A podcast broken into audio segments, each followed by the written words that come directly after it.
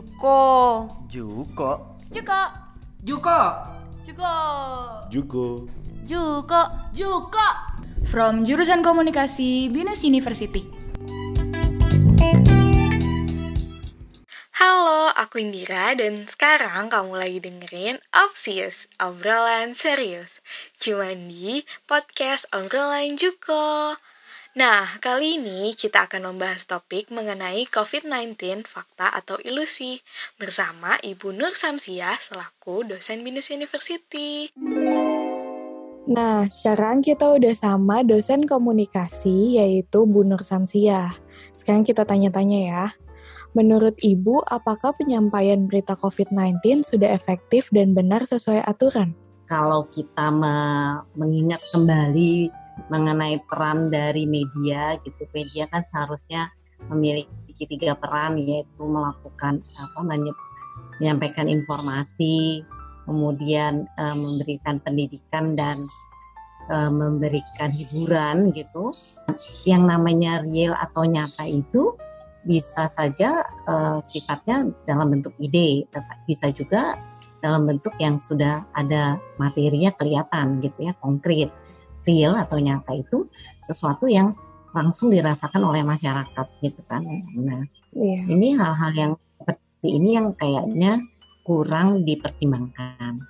Jadi secara umum media itu hanya untuk kelompok-kelompok masyarakat tertentu, tidak memikirkan bahwa masyarakat di Indonesia itu sangat beragam gitu. Jadi kalau menurut saya sih penyampaian informasinya masih belum efektif menurut saya ya. Nah, berarti penyampaian beritanya kurang efektif. Uh, menurut hmm. Ibu, peran jurnalis yang berburu berita tanpa tahu keaslian suatu berita tersebut gimana, Bu?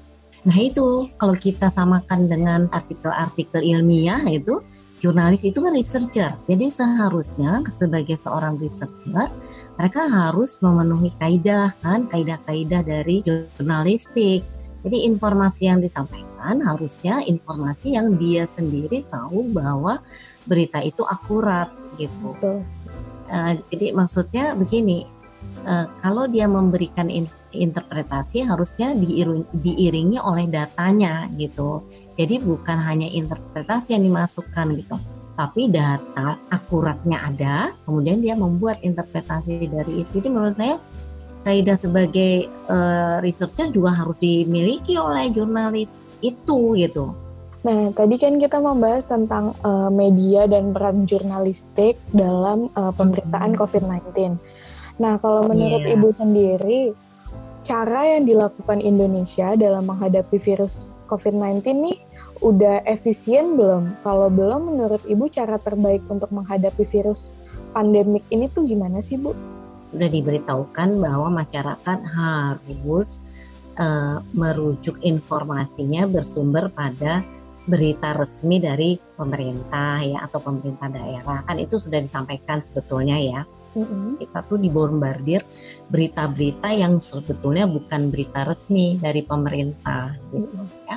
ya jadi kalau menurut saya sih uh, apa namanya harusnya lembaga-lembaga lain di luar pemerintah itu juga mengambil langkah-langkah untuk memastikan bahwa informasi yang diedarkan itu adalah informasi yang akurat tapi positif gitu.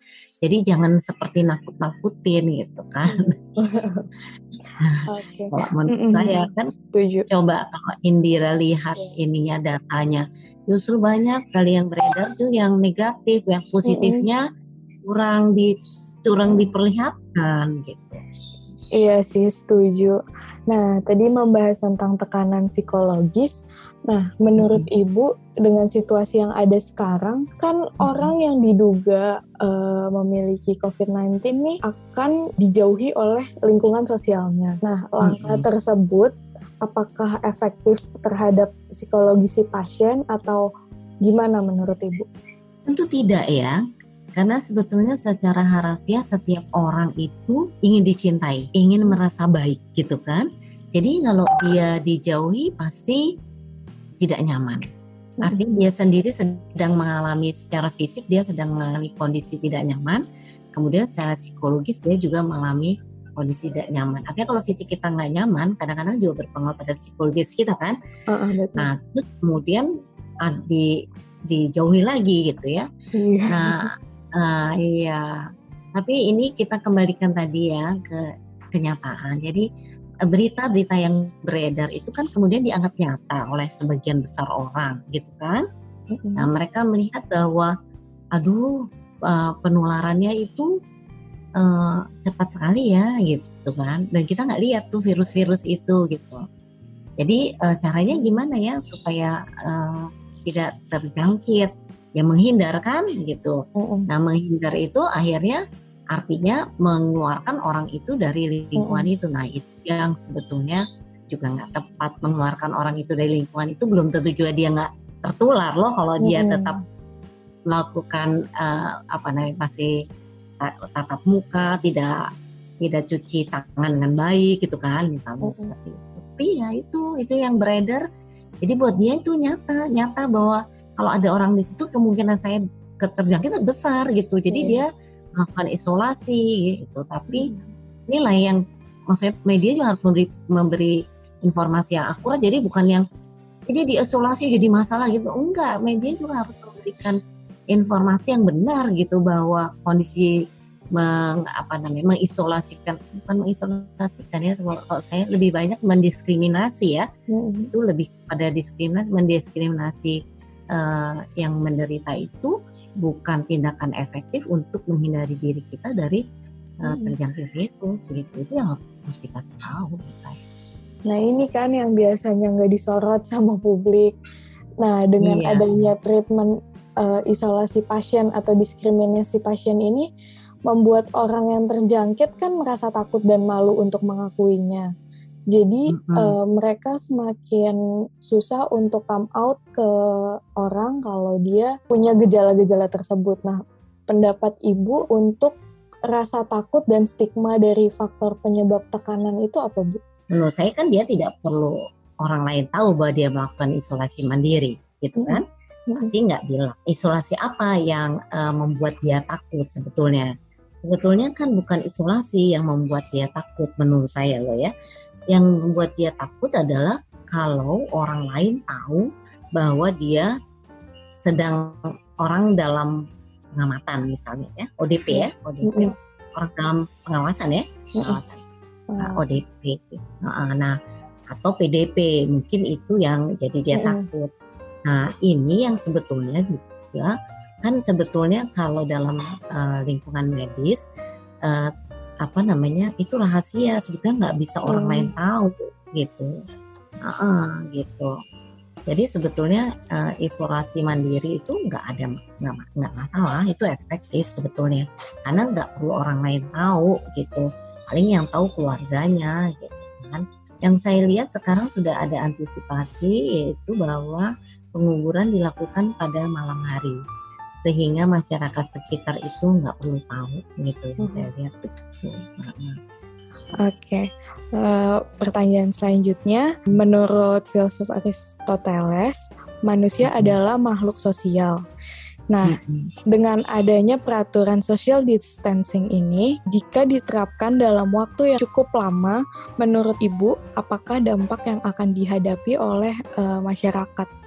Sebenarnya manusia tuh cepat beradaptasi kalau menurut saya ya cuman mungkin komunitas jadi kalau individualnya mungkin cepat beradaptasi tapi community-nya society-nya yang mungkin akan akan membutuhkan waktu cukup lama untuk mengubah berbagai nilai normalnya menurut saya. Hmm. Tapi kalau kita anggap bahwa uh, yang namanya uh, bersosialisasi itu kan tidak harus tatap muka misalnya gitu. Misalnya sekarang saya berkomunikasi dengan India yeah. ini kan juga bersosialisasi. Mm-hmm. Apalagi kalau kalau kita kalau pakai video mm. lebih bersosialisasi lagi kan begitu ya mm-hmm. misalnya kita apa. Uh, kan sekarang banyak aplikasi-aplikasi yang juga memudahkan kita untuk ber apa namanya berkomunikasi sebetulnya gitu ya. Memang nanti akan ada banyak perubahan saya kalau misalnya dalam jangka waktu yang lama. Uh, artinya gini trauma-trauma pada individu pada masyarakat itu juga akan berpengaruh dan akan mengubah beberapa menurut saya beberapa aturan, beberapa kebiasaan, beberapa norma yang berlaku menurut saya gitu. Tapi kehidupan sosial manusia gitu menurut saya uh, ya memang berubah tetapi manusia sebagai makhluk sosial sih tetap akan menjadi makhluk sosial gitu. Akan ditemukanlah channel-channel di mana mereka tetap bisa bersosialisasi satu sama lain. Cuman mungkin tata caranya menjadi tidak jadi berbeda ya tidak hmm. sama atau ada modifikasi dengan yang terdahulu. Itu kalau menurut saya sih tetap makhluk sosial sih gimana? Nggak mungkin ya karena gini. Pertama uh, manusia itu pada dasarnya dia untuk bisa menjadi manusia gitu dia harus belajar dari manusia lain gitu kan? Karena gini misalnya uh, ini secara psikologi ya secara psikologi otak kita hanya bisa berkembang apabila kita melakukan dialog dengan orang-orang. Anak-anak yang baru lahir yang baru balita gitu kan dia menjadi berkembang itu uh, karena berinteraksi dengan orang lain gitu kan. Jadi mau nggak mau manusia sih tetap menjadi makhluk sosial hanya saja mungkin channel eh, channel-channel yang digunakan atau tata cara yang di, uh, ber, dilakukan selama ini itu akan mengalami beberapa perubahan atau modifikasi. Bener sih kalau menurut saya juga manusia nggak bakal lepas dari status makhluk sosialnya ya. Nah kalau menurut ibu dengan mm -hmm pemberitaan di media konvensional bahwa virus COVID-19 ini akan terus berkembang seiring berjalannya waktu dan sulit dilenyapkan, kita harus langsung percaya atau gimana cara kita menghada, uh, apa menanggapi uh, berita yang ada di media konvensional tersebut?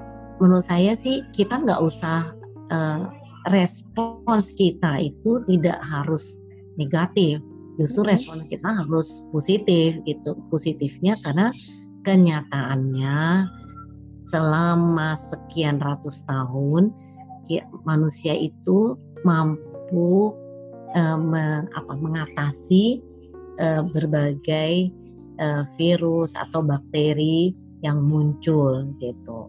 Harusnya juga selain uh, obat-obatan gitu ya menurut saya juga harusnya nanti di secara positif direspons dengan perubahan dalam perilaku. Jadi dalam dalam budaya juga dilakukan perubahan gitu ya, tidak hanya masalah sosial ya menurut saya gitu dan apa kesehatan gitu. Kalau menurut saya sih itu. Nah, tadi kita udah bahas tentang pasien-pasien ya masyarakat dan kalau menurut Ibu nih pekerja medis kan lagi terpaksa di karantina. Menurut Ibu cara mereka berkomunikasi yang paling efektif dengan dia dan keluarga atau uh, dengan pasiennya mungkin atau dengan kerabat lainnya uh, yang melakukan karantina itu sebaiknya cara komunikasinya gimana ya? Jadi kita harus bersyukur ada teknologi itu ya. Mm-hmm. Uh, jadi uh, handphone itu harus selalu dia pegang supaya dia selalu bisa memberitakan perkembangan-perkembangan dari penyakitnya. Nah, hmm. menurut saya ini pun yang harus dilakukan oleh pekerja medis. Nah, walaupun di satu sisi sebetulnya kan ada masalah yang tidak terselesaikan ya dengan itu hmm. yaitu masalah uh, sentuhan ya, hmm. kan nggak bisa itu ya. iya, kasihan. Tapi kalau kita berpikir panjang bahwa ini untuk keselamatan semua gitu ya mudah-mudahan pekerja medis kuat ya mudah-mudahan karena mereka cukup lama sih karantinanya ya masyarakatnya juga harus membantu menurut saya gitu. Ini kerja sama kita semua. Eh, Indah sudah dengarkan sekarang yang digalakkan bukan pekerja medis sebagai frontliners, mm-hmm. tapi yang frontliners adalah kita sendiri, masyarakat mm-hmm. itu frontliners. Masyarakat yang harus jaga gitu. Mereka mm-hmm. yang di backliners. Jadi ketika sudah keadaan sudah memang tidak bisa dibantu oleh masyarakat, baru mereka yang membantu kan gitu. Mm-hmm. Menurut saya propaganda ini yang harus di, diteruskan gitu ya. Setuju, setuju. Oke Bu, paling segitu aja pertanyaannya. Terima kasih banyak ya Bu sudah meluangkan waktunya. Masih akan ada banyak opsius lain yang gak kalah menarik nih. Makanya jangan lupa dengerin terus dan sampai ketemu di opsius selanjutnya. Bye! From Jurusan Komunikasi Binus University.